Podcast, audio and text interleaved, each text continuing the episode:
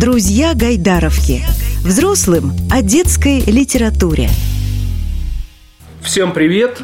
Очередной эпизод подкаста «Друзья Гайдаровки». И сегодня у нас э, дебют. Э, сразу втроем будем разговаривать. Сегодня мы встречаемся здесь э, с Евгенией и Андреем Тепловыми. Это люди, которые внезапно ворвались в детскую литературу. Ну, внезапно, по крайней мере, для меня. В общем, они вместе творят. Евгения пишет, Андрей рисует. Потом они все это собирают, и получается книжка. Здравствуйте. Добрый день. Здравствуйте. А что вы так застеснялись? Поздороваться даже не хотите с нашими слушателями. Всем Ладно. привет. Хорошо, да- давайте так. Э, Я сначала, я понимаю, что это такой непростой момент, ну, по крайней мере, для меня. Я так раньше не делал, но сегодня я обязан это сделать. Мне жена велела в самом начале спросить, а что про вас ничего нет в интернете. Я потому что, когда готовился к интервью, ну, почитали мы, да, вот про Костика, как он в школу пошел, и вообще вот это вот все. Угу. А жена мне велела спросить, почему про вас ничего нигде нет. У меня книжки на Литресе. Мы э, распространяем среди друзей, но с издательствами никаким не сотрудничали. Соответственно, в литературу мы еще так полноценно и не врывались. Так, значит, ворвался только Костя, А, как персонаж. Мама его ворвалась тоже как персонаж. Папа, тот еще чудак. Ладно, значит, э, жене мне что передать? Будут подробности какие-то об авторах? а, Сейчас или в перспективе? Ну, я не знаю даже, как вы сами задумали. Рассказывайте, что, что у вас, какие планы-то вообще? То есть вы сейчас, значит, пишете книги, в тишине, так в кустах где-то сидите, наблюдаете за реакцией и ничего больше делать не собираетесь, только книжки писать, правильно? Да. Пишем для удовольствия, рисуем тоже для удовольствия. Пока да, для узкого круга наших поклонников.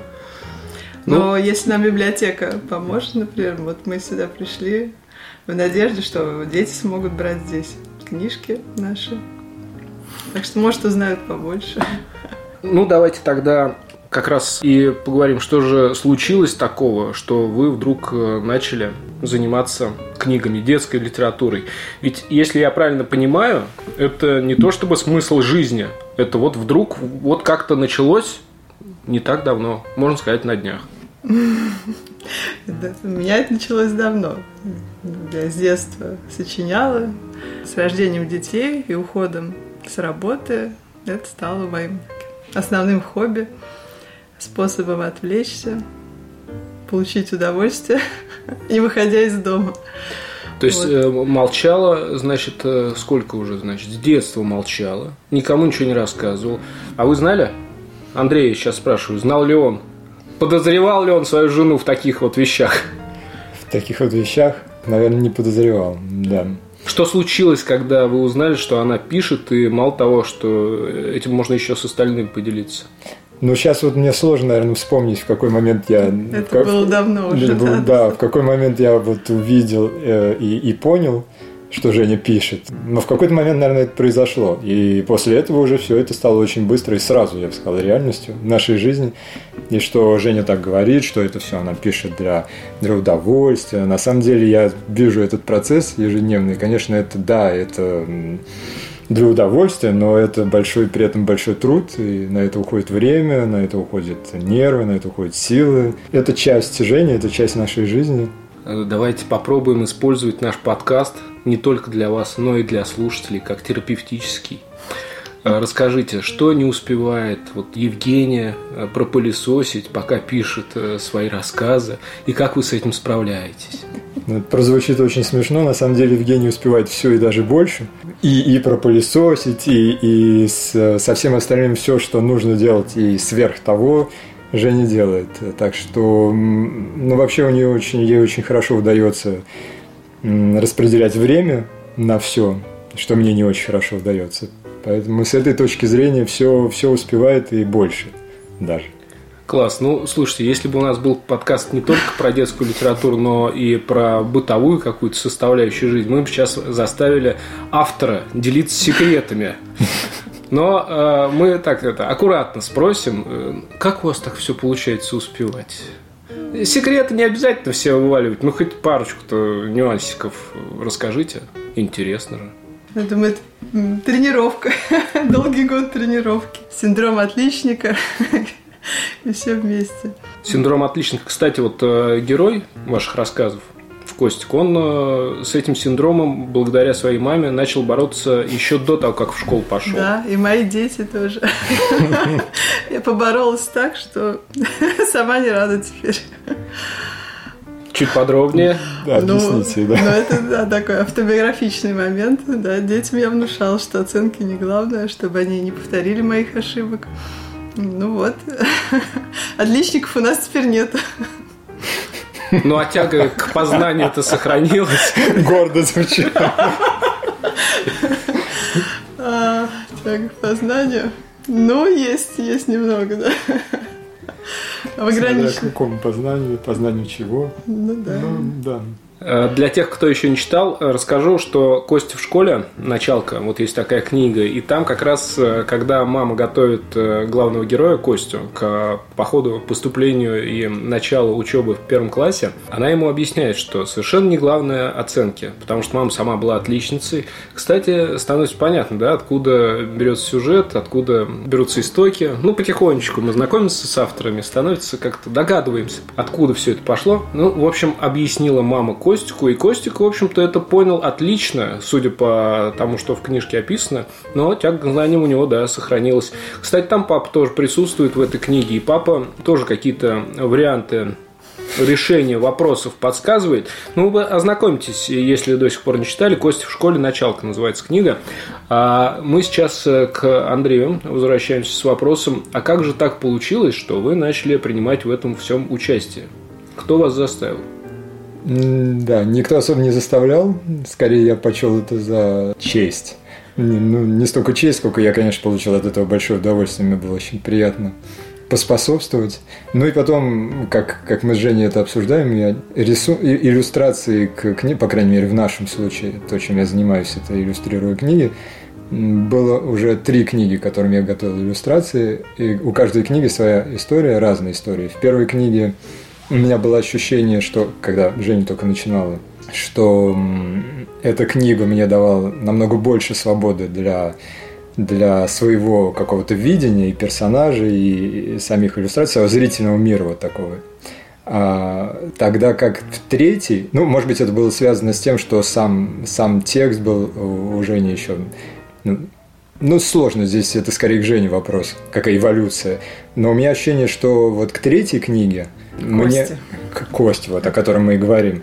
Э, стиль уже настолько, настолько оформился, что мне уже свободы для моего творческого полета оказалось меньше. То есть здесь скорее надо было иллюстрировать, стараться иллюстрировать то, что есть. Сам текст был настолько исчерпывающий, что мне туда вклиниться было со своим видением сложно, тогда как в первой книге это было проще. Но тем не менее, тем не менее, для меня каждый раз. И потом тоже, да, этот вопрос, э, процесс непростой, это так кажется. Вот э, Женя пишет, э, Андрей рисует, и все хорошо складывается, остается только упаковать, там оформить где-нибудь, да, в программах необходимых. А так совсем нет, потому что нужно, чтобы иллюстрации автору понравились, чтобы автор их одобрил, что далеко не сразу получается и не, не в каждом случае. Поэтому приходится наступать на собственное художественное эго. Сначала я пробовал что-то утверждать свое именно эго, говорю, нет, это мое видение, это должно быть так и только так. Но нет, приходилось в итоге смиряться и рисовать еще раз, и рисовать еще раз, и рисовать еще раз. Это было сложно, но давало результаты. Вот, э, кстати, чем отличается иллюстратор литературы в данном случае, да, от художника. Художник может сказать, я так вижу, иллюстратор может сказать, я так вижу, и пойти перерисовывать. Разобрались. И мы теперь, э, я, я хотел бы поинтересоваться, да, как же вы взаимодействуете, как творите. Ну, понятно теперь, как работаете, э, вот, по крайней мере, с иллюстрациями. А с текстом не бывает такого, что Андрей приходит и говорит, ну, слушай, надо тут вот надо точно переписывать. Нет, ну точно нет, но я прошу дать замечания, рекомендации, впечатлениями поделиться. И учитываю все, практически, я думаю, сто процентов замечаний. Но вообще вот э, этот процесс, он может э, называться именно сотворчеством? То есть это, ну, я понимаю, что это не редактура скорее, да, но какие-то вот э, совместные решения принимаются в э, сюжетных линиях, например сюжетных, наверное, ну я, я бы я бы не. Не, ну такие у тебя есть и глобальные замечания. Ну, ну такие они скорее не как редактора, а как читателя. То есть это... у меня и дети старшие, когда читают, они говорят, что вот здесь вот это вот, вот это слово, например, не подходит. Или... Можно сказать замечанием, если я прихожу и говорю, вот здесь ничего не понятно. Вот, да, вот здесь, да, да. да, это непонятно. У меня есть, это... да, такая ошибка, что это не часто, это... ну как, что я оставляю за скобками многие это вещи. Как, как будто пасхалки для э, будущих школьных сочинений, что хотел сказать автор. Да, да, да, да. Примерно так. Вот, и они меня заставляют писать все, что я хотела сказать. Здесь примерно такая картина у меня был одноклассник, который выходил на математике к доске и быстренько решал задачу. Мы говорили, садись три. Он говорил, почему, разве неправильно? Нет, все правильно, но ты нам не показал, э, как ты пришел к этому результату. Он говорил, да и так все понятно. У нас примерно тот же вариант, что Женя очень часто считает, что и так все понятно, каким образом э, почему он поступает так, там такие-то поступки, такие-то действия, такие-то слова, что из чего следует. А когда я берусь читать, ну, с большой погрешностью, ну, в общем, с... я сам понимаю, что я могу далеко не все понимать, и, но всегда, да, если мне что-то непонятно, прихожу и, да, занудно говорю, что нет, нет, ну, нет, непонятно, нет, непонятно. Ну, вот это вот, э, я так понимаю, как раз и является отличием, что ли, от э, тех людей, которые профессионально этим занимаются, да, вот ваш путь. То есть я так понял, что это не связано с профильным образованием, это просто связано с желанием все-таки, да, с желанием э, что-то рассказать окружающим, что-то рассказать, э, может быть, детям. Давайте попробуем вот об этом поговорить. И с чего вдруг началось? С кем хочется поделиться в первую очередь этими историями? Ну, я имею в виду читателей вашего, как вы представляете? Современные дети, 7 плюс, подростки. В первую очередь писала для своих детей, потому что они были очень привередливы в начале. Там, то отрицательные персонажи не нравились, то э, еще что-то их задевало, какие-то моменты. Вот я написала такие позитивные, жизнерадостные, жизнеутверждающие вещи, чтобы им понравилось. Ну и потом пошло-поехало. Ну, в общем, сейчас э, вы рассказываете о том э, способе, а, еще одном способе, как пристрастить э, детей к чтению, как привести их к чтению. Нет, ну они были уже книголюбами, но приходилось очень тщательно подбирать то, что им понравится. Ну, а тут написала, им понравилось. Ну, давайте тогда вернемся к требованию моего руководителя, удовлетворим его интерес, расскажем какое у вас образование, э, сколько детей, потому что в интернете ничего нет про вас. Вы сейчас должны исправиться, а то меня заругают. Мы оба закончили МГИМО, э, факультет международных отношений. Детей у нас пятеро на данный момент. Все. А с какого возраста для детей начали писать? Я имею в виду, сколько было уже ребятам, чтобы для них начать э, что-то ну, такое значит, писать, сочинять? Старшему было лет Шесть, наверное, да?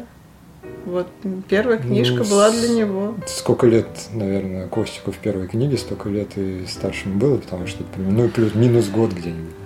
Не, ну тут, тут понятно. Самое главное, э, вот для какого возраста ребенка начали писать. Ну, то есть, вот это вот, вот да, дошкольный да, возраст. Дошкольный.